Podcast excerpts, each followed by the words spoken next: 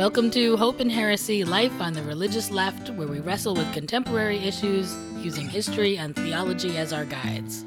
Our task is to reclaim religion for everyday people who want to live meaningfully without letting arbitrary doctrine or oppressive religious practice prevent us from asking big questions about our complicated world. I'm Reverend Sarah Lindsay. And I'm Reverend Peggy Clarke, and we're Unitarian Universalist ministers broadcasting from Community Church of New York here in New York City.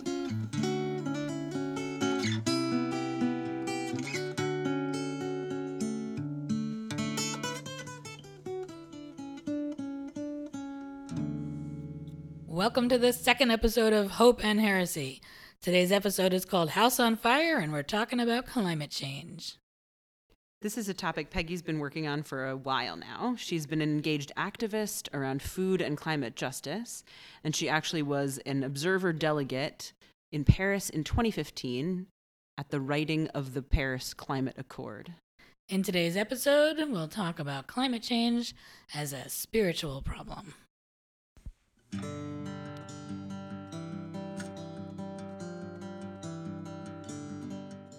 So, we're talking about climate change today. On the one hand, because we said climate change and technology are the two foundational crises of our time, and because we continue to have this disaster happening in Australia. So, so that, that's true. That's what's happening in Australia. And one of the things that that some of us have been waiting for is like when does the disaster strike? Like at what point do people get do they wake up? And mm. Australia is such a great example because they just had that election where they had a choice between being climate forward or really sort of doubling down on coal. Mm-hmm. And by a hair, they mm-hmm. voted to double down on coal, at which point the entire continent burst into flames. So, I mean, well, there's something to be said about like, it doesn't really matter what you think you want. The planet is, it, like, it's happening whether you like it or not, whether you believe in it or not. It's what is real. yeah. So, If we weren't coming from the religious left, we might think it was God's retribution. For We might. Uh, we might, well, and maybe it climate is. I just want to say. I suppose it's possible. Um, Who's to know? But so this is an inter- this is the interesting question, right? This is one thing that I find fascinating. When when is the tipping point as an individual? Like does it have to be when I feel the impact personally of climate change because so many of us, especially in America, especially in the Northeast where we are, are pretty insulated at the moment if we're wealthy enough, if we're white enough, Yep. insulated from the effects of climate change, right? And so at the moment, mm, you know, the reasons to do it are not personally driven. The reasons to to vote a certain way or to adopt different changes in my lifestyle would not be driven by self-interest in a narrow view. Well, in a really short term. In a short-term narrow view, they would not be driven by immediate self-interest, Right. right? They're driven by being able to see the long view or by concern for my fellow humans Well, and and animals kids. and earth. Well, yes. Right. I mean, and But that's the long view. Again, that's the long view. Well, long it's not view. that long. I mean, just to be really No, clear, right? You and we've got that, we've but- got ten years. The window here is ten years. It's actually kind of interesting to be doing this in 2020 because this is this is the year either we get very serious and Mm-hmm. move. Or we don't, but the window, we now have a decade. This is our decade. By 2030, it is now too late to do anything. So here's my So- question for you because I I have said that to people, I've heard that a million times. But paint me a picture of what happens in 2030 if we do nothing.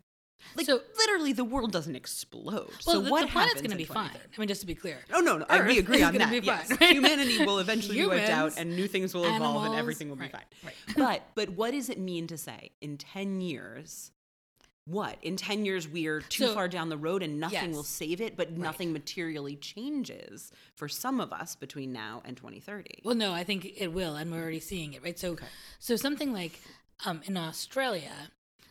So what year? So it was like twenty eight, nine, something like that. There were reports coming out of Australia that said some of the things that are going to happen will be extreme drought, Right. which will lead To to, fire in a way we've really never experienced before.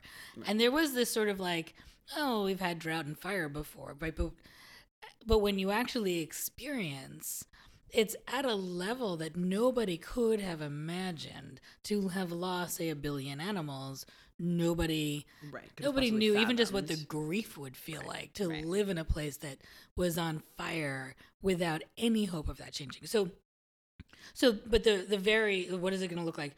Places that are um, prone to drought like in the united states so that's in the american southwest become drier. Places that are already hot become hotter. Some places like um, the american northeast will actually become wetter and colder so for a little while i think the idea was well if you're in the greater hudson valley you're really kind of fine because we have such fertile land and it may get a little bit colder in the short term but not in such a way that we will be able to grow food but what we've learned is the wetter part of it is actually creating flooding so that our ability to grow food is diminishing. The cold is actually changing our frost dates so that we have to start planting later and mm-hmm. stop planting mm-hmm. earlier, which reduces our ability to grow food and sustain ourselves. So in 10 years, we'll see some change. It's at that point that we can't stop what's happening. It'll be in a 10 to 15 years after that that what we'll see is massive um, post-apocalyptic. well, right, like real food shortages. The planet simply can't grow food in the way that it does right now. And frankly, we're hovering a little bit as it is. We're not, we don't have a planet where there's really enough food for everybody all the time, which wasn't true a decade ago. So 10 years, inexorable decline. 25-ish years, Mad Max type situation. Yes. Okay. Right. Unless, So here's the thing. I genuinely believe that many people, and I would count myself among them some of the time, have a very hard time conceiving even just 10 years or 25 years down the road. Yeah. Right? So, and the idea that we would be able to change millennia of behavior based in a particular attitude about earth and animals and creatures and even other humans like i think that's the central challenge. It's not about yep. right? Like you have to change habits. You have to recycle. You have to and i was a kid in the 80s and 90s and there were huge campaigns around recycling and reusing and Right. was reduce reuse recycle right? that was like the three r's. Um like rainforest saving all of these things right? Like we've known about them. We've changed certain habits. But i think there's this fundamental way of looking at the world Yeah. and the earth and what humanity is and its place in the hierarchy that that's the thing that's so hard to change Yep. and that's the thing like in a way climate change and what we're talking about 10 25 years down the road is a collective reckoning with our mortality right it's the as hard as it is as an individual to think about your own death as a collective humanity conceiving of the death of humanity is incredibly challenging and doing that well, and almost impossible. it may, it may almost be impossible, right? Which may be why you have to change the habits and sort of hope that eventually one day in another hundred and however many thousands of years people feel differently. But but it is really um, that to me feels like the central sort of religious or spiritual challenge of climate change is actually that reckoning with what it would even mean to have humanity disappear from the face of the earth. Well, and I think actually this entire thing is a spiritual challenge. We have the science. So the science is done. Mm-hmm, and in mm-hmm. fact, scientists would have thought that we would have been over this already because they there the answers have been presented. We have a completely free and and eternal source of power in the sun. It, and we have ways of capturing and saving it. So the problem really isn't scientific. It's not that we can't solve this problem. It's really that we don't want to solve this problem. The problem hmm. is hmm. spiritual. It's really about I mean, there's part of it is a denial thing, just an inherent how do we survive? And part we survive because we don't always hmm. know how terrible things are. But there's also a sense of um, the undoing of our internal systems to reimagine the world, to Right. to reimagine what social systems look like. Well, right, not just internal systems, right? All of our systems. All of our systems. Capitalism has to go out the window Right, in its is current part form. What it right? look like to dismantle that has got to just get Right. shoved right out the door because it doesn't work. There's capitalism, there's nationalism, there's all of these pieces of how our smaller and then larger society works, right? Right. Every country and then the world itself. And all of those things have to get fundamentally rethought Right. if we're going to. And that's where it's sort of like you get a little paralyzed because climate change ties into every other piece of how Yes. we It's everything. at our Right. values, right? Like if I care about my wealth and my privilege Yep. more than I care about like, and then Yes. just everything gets tied into one, and how you start to undermine that or dismantle it is really challenging. Well, and it becomes even more challenging when you have massive media systems mm-hmm. that are and lobbying systems and corporate systems that are committed to you're not changing any of those things. Right? When, when we have a system, Right. part of Right. part of the capitalist system is that it always has to grow.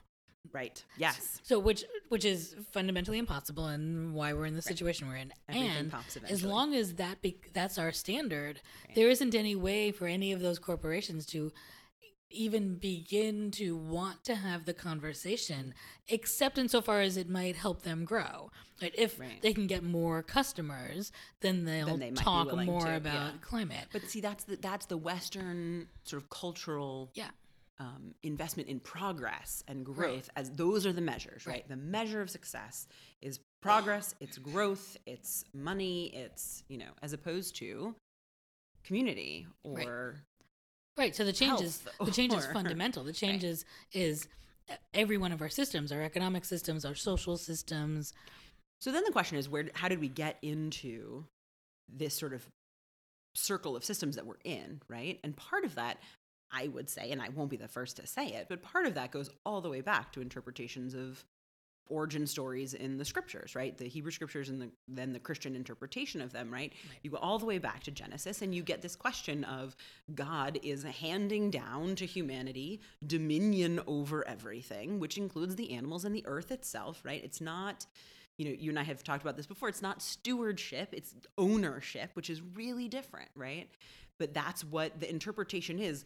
God on high has handed us these things, Right. and they're ours to destroy or Right. save or whatever we're going to do, but they're ours as if we own them. Well, in the very monotheistic concept that God is somehow outside of Earth, that this is not ensouled, that Mhm, it mhm. is it is given as gift and material object rather than the very nature of God itself. Right. No, no. God definitely exists like on a cloud out somewhere beyond earth and beyond all that is. Right. So as soon as monotheism starts, Right. we have set ourselves up for this. Right. And I would I would say that Descartes pushed us even further by talking about, you know, I think therefore I am, Right. Thereby silencing Right. Give- all of the voices of all of nature and saying the only ones who exist are those who think. When you are self-conscious, Right. then you are of value. right sentience equals Right. being at the top of the heap Right. but also it's this interesting thing right where if you've got a god who's giving away gifts to the creatures that he creates right, Right. you're setting up even that itself sets up a hierarchy of being and Right. understanding right so you've got god then you've got you know men white men then Right. you've you move down the line Right. So we have this pyramid, this hierarchical system of what life has value. Right. So at the very top, you've got like white, educated, Christian, wealthy, able bodied, cisgendered, straight Yep. men between the ages of like 30 and 70. Yeah, Right. yeah. And then, but, but identity is complicated. So Right. that you move sort of around this pyramid up and down depending on oh yeah. you know all kinds of things. So you may be most of those things but not straight or not right. Able bodied right? yeah. But if you still have money and you're still american and christian right. You I mean, can still sort of right. yeah. so and then at the very bottom of that is soil. Right. so what we value the least is mm. is planetary. It's just the earth itself the Right. stuff of earth. That's why we're always having to say black lives matter because in the in this pyramid people of color don't find they're never going to be on the top because we are so strictly hierarchical. But if we were to turn mm. that over and start saying that that life has value right. if we stopped looking at say you know a half an acre of land filled with trees and saying mm. there's nothing there which we. Right. do right we oh, look yeah, at it and yeah. say there's nothing there like you Let's can build on down. that right Yeah. there's nothing there and without noticing that there are hundreds of trees. They're, Right. The trees And are there. The know- animals are there. And frankly, we now know that the trees have systems of like you've read these articles, right? The trees have systems of communicating. Is Right. it Bill McKibben? Is that that book that I'm thinking of? Where it talks about the networks of communication with the Right, roots of the the trees, roots, right? yeah. Like they may not be sentient in our understanding of that word or capable of communicating to our satisfaction, right? But there is a way in which the earth itself is alive, of course. and we just don't like to think of it that way. Well, we don't we don't see it in the same way we don't we don't see a lot of life, and we we judge life according to its value to humans, Right. right? So so when the songbirds were going extinct, the argument to stop them from going extinct at the turn of the last century was really about the Their songs are so pretty. It's so pretty, right? will miss them so much. Right, we really like it. Rather than the the bird is alive and deserves to be alive. What I always think is fascinating about that, actually, though, is if you take seriously Genesis and a creator God, right? If you take that seriously, then everything that exists is a creation of that God. So wouldn't protecting it be part of the impetus, right? Like, and I guess that's where that moment of giving it away is significant. But couldn't the argument have been songbirds were created by the God that created us, and God does everything with intention. So why would we allow one of God's creations to disappear? You know what I mean? Yeah, I mean, so within the system, you could have still been valuing Earth Right. in a way that we didn't. Yes, but I think that ultimately the capitalist system is what really informs us. Mm-hmm. I don't know that the Christian system. No, it's it's a know, mix, right? The Protestant sort of well, and even I mean, right. even in the medieval period, right? You have a total melding of capitalism and religion in this crazy way. So, Right. Yeah, Right. But it's the capitalist system that that has really defined. I mean, it's done it in partnership with Christianity Mm-hmm. and with this idea of stewardship and and then the you know the whole idea of election and if you are successful it's because you've been chosen by God and the more you believe that the more you can really exploit earth because Right. it proves your own right. salvation. Well, and the other piece here, right, is if you believe in a God that's going to bring you into some beautiful afterlife or condemn you to some hellacious Yes. eternity, then what you do here it takes the it takes the focus off of earth and your life here right? Right. the focus is on i mean frankly our lives are short right Right. my hopefully you know fingers crossed 90 year old life 90 year long life compared to eternity Right. somewhere else right who gives a Right. crap what i do here for 90 years Right. it's what's going to happen after that matters more Right. So the call is to compassion. because if people 50 years ago cared more about the, the next generation, we wouldn't be in this situation. if you can come at it from a religiously liberal perspective, right, where you're not taking a strict interpretation of scripture that says God gave us ownership over all things, and instead you can start to privilege, and you can walk away from the capitalist system, right, at mm-hmm. least on some level, the values of a capitalist system, a distorted one, distorted values of a capitalist system, and you can start to privilege community, life in all its forms. It does. It breeds a certain kind of compassion, right? Like chicken and egg, I guess. So that's maybe that's the question. Do we teach compassion? Well, That's hard. I mean, I think we have to teach, you know, love. Can you teach that? I think You can teach it. You can definitely teach it. We're gonna have to teach it. I mean, you can cultivate it. I you guess can cultivate it, right? Um, eh, for the planet. I mean, there is this sense of of detachment. Mm. I mean, right, we're in New York City. In some ways, it feels we are completely detached Yeah. from anything natural, except the reality is the room we're in right now might be in a building, but all of the materials came from Earth. We, we think of nature and then we think of second nature. We forget second nature starts with nature. That we are not really as separate from it as our experience might, um, because we've been we've been taught not to notice it. Right. No, I mean, even if you, yeah, even if you live in the concrete jungle, right? If- Does anybody say that about New York City apparently anymore? I you feel do. like that's what people used to say when I was young. But even if you live in a big city like New York, um, yeah, you are not. You know, the concrete didn't magically appear as Right. concrete. Like it doesn't. And and in fact i have to i have to say i think you know new york does a pretty decent job in a lot of its neighborhoods of cultivating green spaces and trees and i mean all things considered Right. our local public school is getting a green roof you know mm-hmm. they're working on it you know so there's there are ways that even in cities people are cultivating Well, a sense of closeness to if we're really honest, it's actually in cities where we We're have far more hope than we do in the because suburbs. we're living much more ecologically. We really friendly. are. Yeah. Much Oh yeah.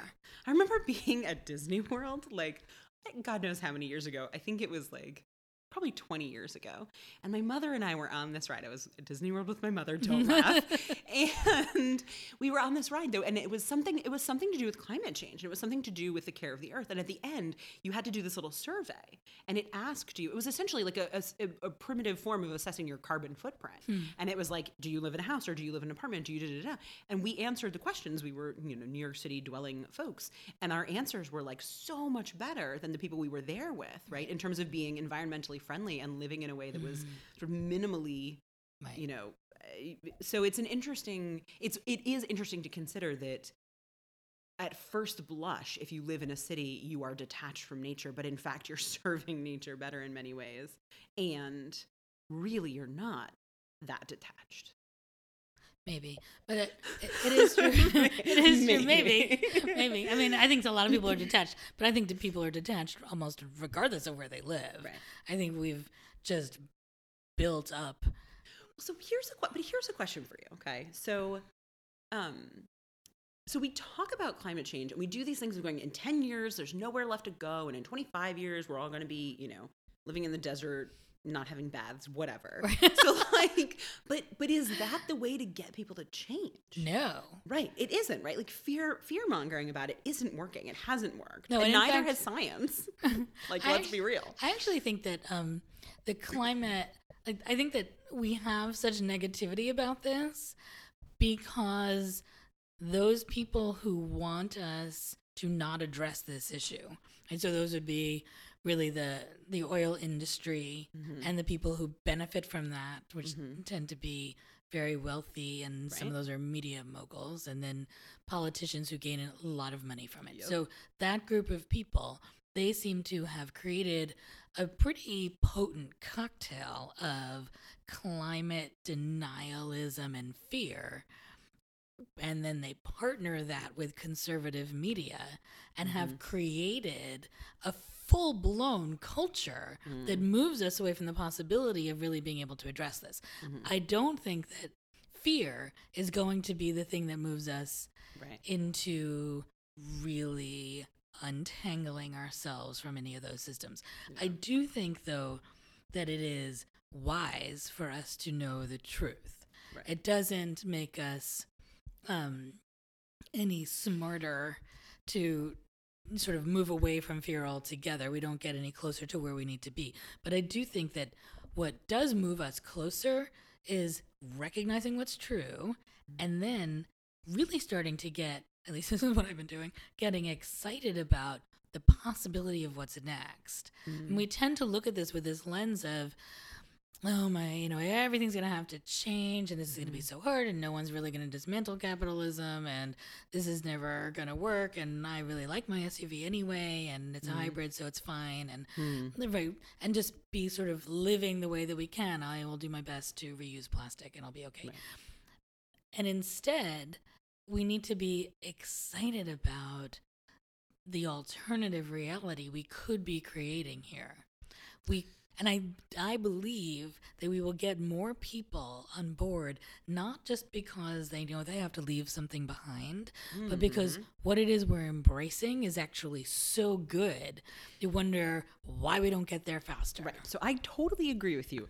And I, I want to just like, I feel like there's a couple of problems, right? One, if we go back to what you said a minute ago, like we have to know the truth. We have to, we live now. Part of that culture that's been built is a culture in which truth is not actually as meaningful as it once was, right? Like, so that that's a fundamental problem, right? That, that that complex of things, capitalism, whatever it is, greed, racism, patriarchy, all of these things wrapped up in that now is this whole thing around fact versus fiction and what's Right. true and what's fake and what's and so you have this sort of primary so if we can't come at it with here's a true fact whether it's fear inducing or not. It's a true fact that in 10 to 25 years, things will be radically different whether you want them to be or not.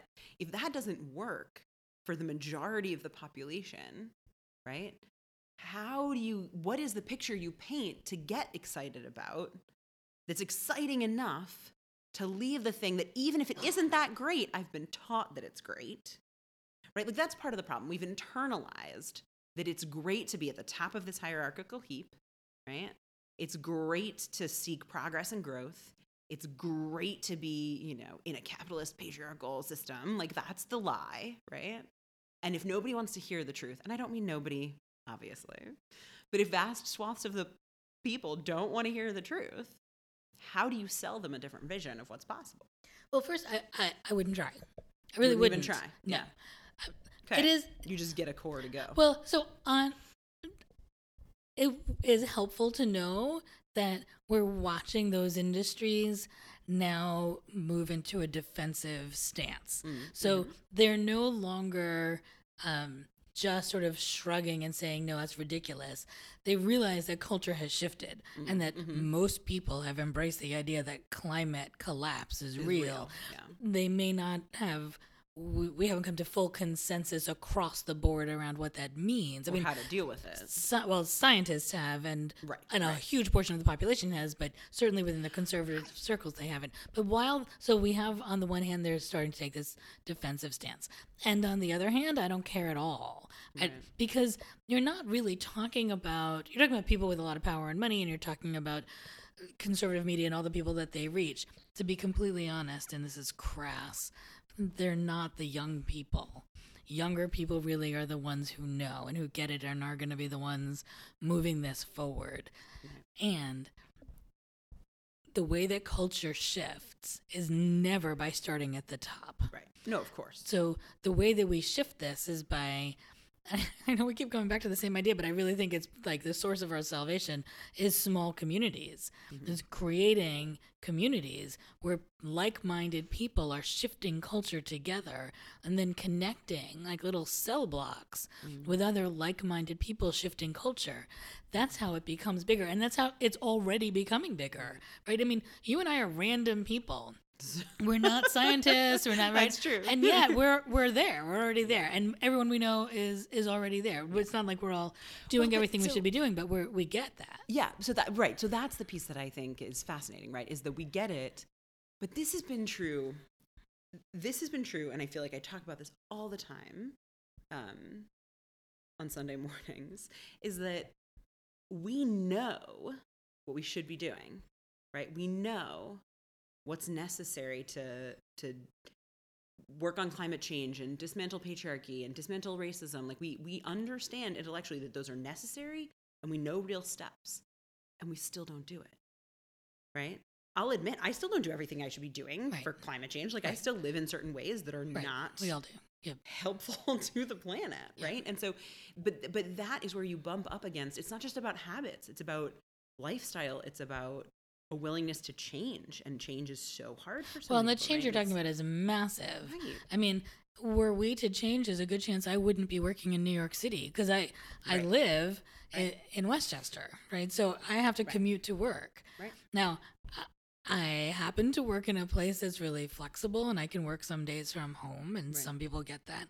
But yeah, you're talking about a fundamental shift in the way we do everything. yeah which is It's- actually what i think is necessary It's absolutely necessary. It's what the world is going to look like if we start taking this seriously. Right. But we need to uh, create new social norms that say it's okay. We don't have to say, have the next meeting in person, we'll meet by Zoom. Right. We don't have to um, all be in the same place at the same time. We don't have to commute to work. People can start working from home, but then also building new social networks so that wherever home is, Hmm. there are working groups. People can be together because everyone just being in their own space also gets isolating. right and this is where like leveraging technology for good Right. but not letting it overtake right. this is why we'll talk about technology in a couple Right. of days um but that you know but that's where i think it really is a fundamental that is a fundamental change in spiritual orientation yes. right what we're asking for or what we think is necessary is a fundamental change in what values and ways of being we privilege right, it's a move from privileging hierarchies to sort of democratic communities or, or sort of more flattened communities right where Right. everybody it's a move from growth and capitalism and money and greed to sustainability and health and safety as opposed to progress and growth right like Right. and those are foundational spiritual orientations Right. Right. And which is why the revolution is going to be spiritual. It'll be supported by technology. Mm. It'll be informed by science. But the revolution is spiritual. yeah Or there's no revolution at all. right Clearly, because there would have been. We would have already gotten there. yes yes it was Yep. based on material things that would have happened Right. ages ago Right. Yeah, If it was a matter of this is what the science is and this is where we're going, it would have happened we would have just changed it. Then there's this other piece that's about um, where that hierarchy where even if you know what's necessary and even if the material evidence is so strong the internalized lies about power and rights and who can make demands and who can shape society right? That part of why i think the revolution hasn't happened is because so many of us have internalized that it's not our right or position or place to make the demands or to make the changes or to mm. spearhead the the new world right? Is it that we don't feel like we have the right, or is it that we don't feel like we have the power? i don't know. I don't know because well i think it's i think it's that we don't have the power We don't. right? But that as a result of having been denied the power we internalize some sense that it isn't our place or position or right right Mm. I think that's all shifting. I do. I agree with you. It's shifting. Young people, I get it. I get it. And at the moment, so much power is held in the hands of not the young people. So when does it? You know, Well, so we're small communities to start forming and becoming intentional. I think that they are already, right? But becoming intentional. We also start shifting our power base so that we can decide things like we aren't. I mean, look, we just saw this happen in Connecticut, right? A few people decided we're not going to be using plastic bags anymore. We're going to be bringing our own bags to the point of shifting the entire culture of the mm-hmm. state so that you now can no longer get a plastic bag in a store. right. None of those individual people who were carrying their own bags to a store felt powerful. Right. But with a little bit of time and a little bit of connecting with their neighbors around it, the entire state has absorbed a new value. Mm. That keeps happening. Yeah. Now, it is in no way helpful when our government, when the administration rolls back regulations. And at the same time, when you start educating people about what the regulations are, it's so horrific Mm. that there is a new shift in energy around it, right? I mean, the one that was just changed, which I think is like I think it's 50 years old. I think it was 50 years this this year. That for every new development corporations had to um, create environmental impact statements Mm, mhm. to say what is the environmental impact of whatever it is that we're about to do. They don't have to do it anymore, right? Right. The the new well, that's not true. The new proposal is that they don't have to do that anymore. Right. Well, that's outrageous to think that corporations should be that completely unregulated. Well, enough people know about that, and we start shifting the expectations from the bottom right. instead of from the top. I mean, that's how these things change. I also really think that climate collapse is um, imminent and coming to our door, and there won't be any real way of pretending that's not true. I said this the other week actually that that essentially whether we want it to or not, it's happening. So whether it Right. feels paralyzing or not, it's coming and we can either actively choose how to meet it or we can simply be the victims of its onslaught, right? Like that's fundamentally we cannot ignore that it will come. We, we can decide to try to stop it or slow it down, but it's happening Right, denying it doesn't right, make it any different. right. So how do we get the the spiritual fortitude Right. to move forward with it? Well, it's so interesting. You know, I I found um, it's a couple of years ago now. And I, I found this quite soothing actually in some bizarre way you can tell me what you think but it um, in the course of reading up on this stuff for a sermon one day uh, i came into this notion and i think it was joanna macy and you can correct me if i'm wrong if you know enough um, but but the idea is that no matter what happens to humanity the earth will continue to live right? Right. so so human beings get wiped out by some enormous climate event whatever but that the earth itself may face challenge but won't die literally Right.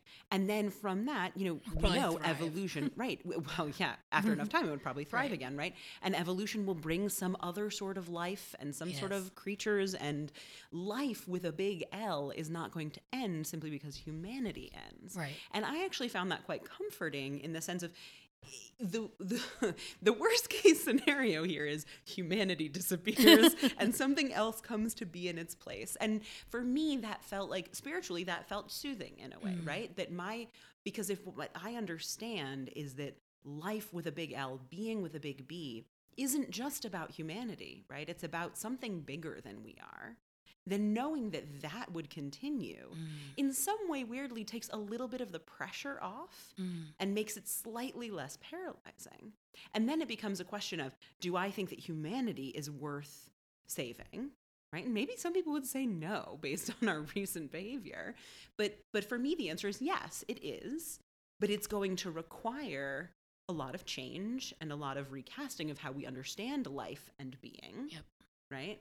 Um but there was yeah, there was something quite sort of therapeutic in that for me. I don't know. You know, Joanna Macy is one of the few people out there who has a spiritual response Mm. to the climate crisis. Mhm. And she would start by saying that um, the first thing we need is gratitude, Mhm. which is free Mhm. and and really takes the bite out of corporate culture. It's not that you have to buy something. Right. And in fact, when you're told that you need something new, you need a new car, a new sweater, that new something that's Mm. going to make you happy, it's a shift into gratitude that really is the resistance that we need. It allows you to go, I'm actually grateful for the car I currently have. I do not need a new one. Right. Yeah. We don't need to keep creating Yeah. and growing and building and right. and next we shift into grief being able to really feel it Mm-hmm. not being afraid of it the only way to get through this is to face into what's real Mm. and really allow each other to feel profound pain Mm-hmm. over what's lost Mhm. I think then about australia and what it is to live in a country that's on fire Right. and the tremendous loss that it, in terms of my my own kid isn't going to have the life that I had. There's something really to grieve there. But then to move out of that Mm. into this new way of knowing the world and knowing that there's something to save Mhm. and to really shift ourselves into another way of being grateful, sort of profoundly powerfully Mm. grateful and then translating that into action Mm. and gathering other people Right. and moving back into the world and and cycling around again she would say you, you gather other people you move into the world you take some action and it starts in gratitude and you Mm. sort of keep moving through Moving this Yeah. but that is the spiritual um, process it seems to me Mm. a, we don't need a scientific process Right. we already have that but we do need the spiritual process of how is it that we really move from that sense of paralysis Mm. into transformative life and Mm. and for me it's a lot about getting um, excited about what happens when you gather with those other people and you move out into the world and that new world that's being created. I mean I, I am the world's worst gardener.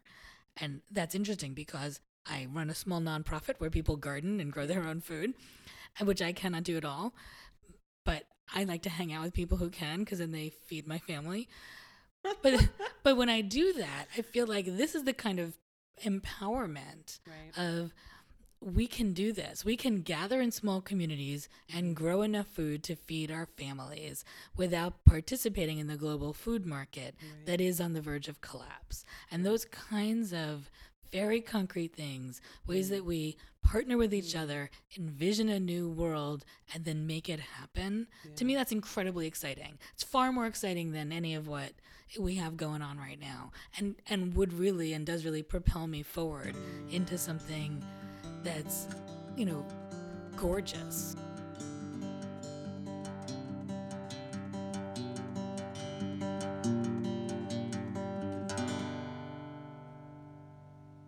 We've come to the end of our podcast, and it is time for our action item. How do you get involved? So this week we're encouraging you to stop eating meat in some fashion or form. So maybe it's just one day a week. You cut back on eating meat, specifically beef. Right, beef really makes a big difference. Right. If you're going to have beef, make sure it's grass fed, but try to go at least one day a week, no meat. Grab a couple friends, maybe have a meatless potluck.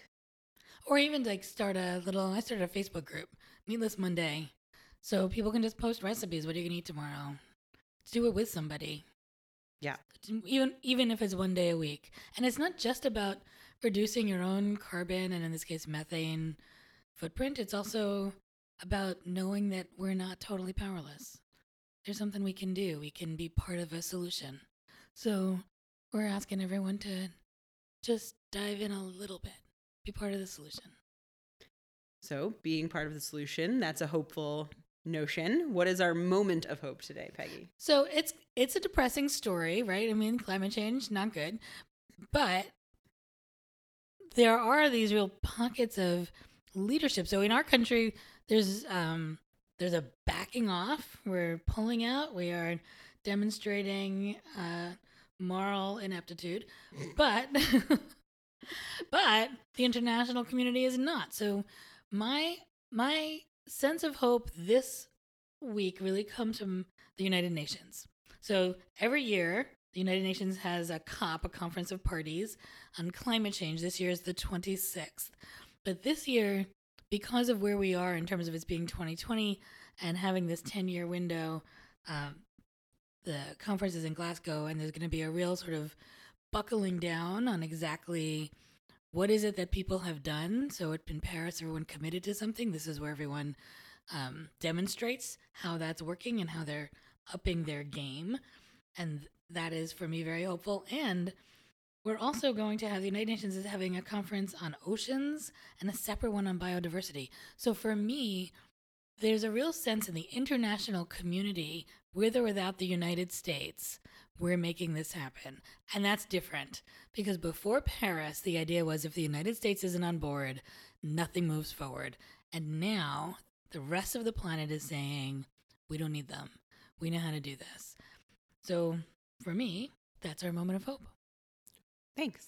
It's good to see you. We'll You see too. see you next week. All right. I don't know what to say. Uh, why can't I be the one who says Sorry. see you next week? You do it. You do it. You say it. See you next week. See you next week. I don't know what to say after that. Not if I see you first.